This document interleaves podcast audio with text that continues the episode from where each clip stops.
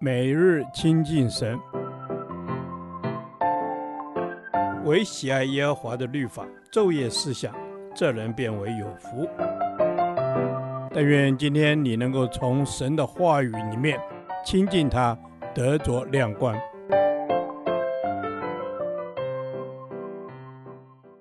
加拉太书第十三天，加拉太书六章一至十节。属灵人的生活原则。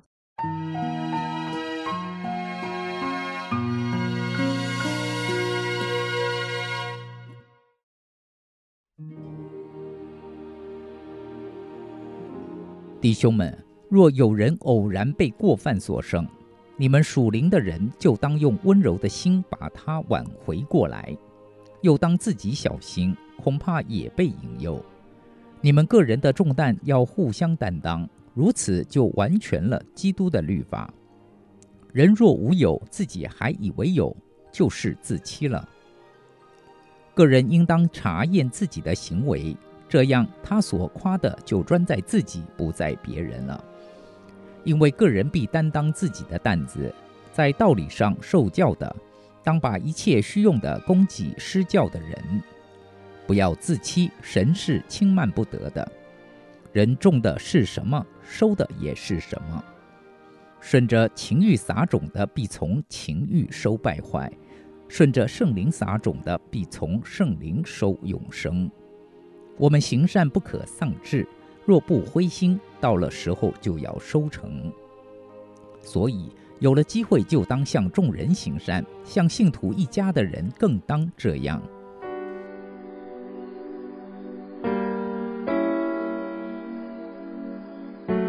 保罗继续阐述，在顺服圣灵之下，属灵人如何活出爱人如己的原则，完全基督的律法。他列出具体行动，教导我们如何将真理落实在生活中。一要用温柔的心挽回犯错肢体。对于偶然未过犯所剩的人，保罗教导我们要顺从圣灵，用温柔的心将他们挽回。当我们自己偶然被过犯所胜，何等需要有人按着保罗的教导来扶持我们，让我们先成为愿意付代价成全别人生命的人。此外，因着服侍别人而自己跌倒的事，我们也时有所闻。因人的血气会彼此牵动，若我们没有将老我定死，就贸然去处理别人生命的问题。很容易就会受到影响，所以保罗提醒，在服侍软弱的肢体时，自己要小心，恐怕被引诱。二，互相担当重担，以完成基督的律法。基督的律法指的就是主所赐彼此相爱的命令。生活中有各式各样带给人压力的事物，包含罪恶的诱惑、情绪、身体。或经济上的困难等等，因此保罗要我们背负彼此的重担，彼此关顾，相互安慰与扶持，乃是一种爱心的表现。这样就完成了基督给我们的律法要求。三、承担自己责任。保罗深知人罪恶的本性，喜爱分别善恶，对于别人犯错，容易过度热心。给予指责、纠正，以显自己为义。因此，保罗提到，个人应当查验自己的行为，为自己的言行向神负责，因为个人必担当自己的担子。而所谓的担子，指的就是个人不可推卸的责任。四、重收原则，人种的是什么，收的也是什么。不只是自然定律，更是重要的属灵原则。他提醒我们在做决定时要考虑后果，不要以为只是一点疏忽、一点偏差没什么关系，因为这一丁点的失误可能造成谬以千里的遗憾。保罗特别用了“不要自欺”及“轻慢不得”这样强烈的用词来表达真理的绝对性。保罗用第五章提到的圣灵与情欲来说明，顺着情欲撒种的，必从情欲收败坏；顺着圣灵撒种的，必从圣灵收永生。神所为我们预备的是眼睛未曾看见，耳朵未曾听见，人心也未曾想到的美好丰盛生命。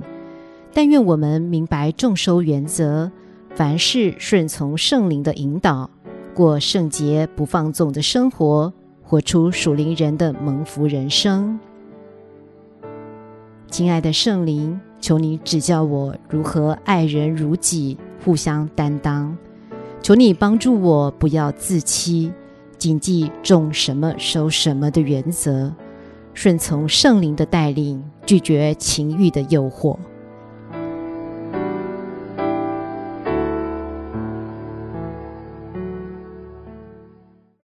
导读神的话，加拉太书六章一到二节，弟兄们。若有人偶然被过犯所胜，你们属灵的人就当用温柔的心把他挽回过来，又当自己小心，恐怕也被引诱。你们个人的重担要互相担当，如此就完全了基督的律法。阿门。主啊，若有弟兄被过犯所胜，求主赐给我们一颗温柔的心，可以把我们的弟兄挽回过来。阿门。主啊，是的，你教导我们，若有人被过犯所胜，我们就当用温柔的心把他挽回过来。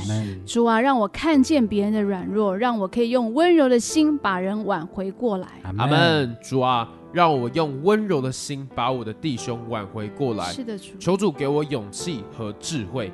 去将现在软弱的弟兄用你的爱挽回。谢谢阿门。主啊，用你的爱又温柔的心，可以把他们挽回过来。是的，主啊，你也提醒我们自己也当小心谨慎，免得也被引诱。是，求主保守，让我们可以远离试探，可以不被引诱。阿门，主啊，是的，让我们可以远离试探，不被引诱。阿门。谢谢主提醒我们，主啊，你帮助孩子有一颗敏锐的心，可以远离试探。谢谢主。阿门。阿门。主啊，是的，求你帮助我们自己也要小心。求主使我们有颗警醒的灵，让我们能够脱离生命的试探。阿门。主啊，求你帮助我们可以脱离生命的试探。主啊，我们个人的重担要互相担当。是的，主。我们可以在。主的爱中彼此学习，彼此担当，也彼此扶持，可以完全了基督的律法。阿门。主啊，是的，让我们彼此担当扶持，可以完全了基督的律法。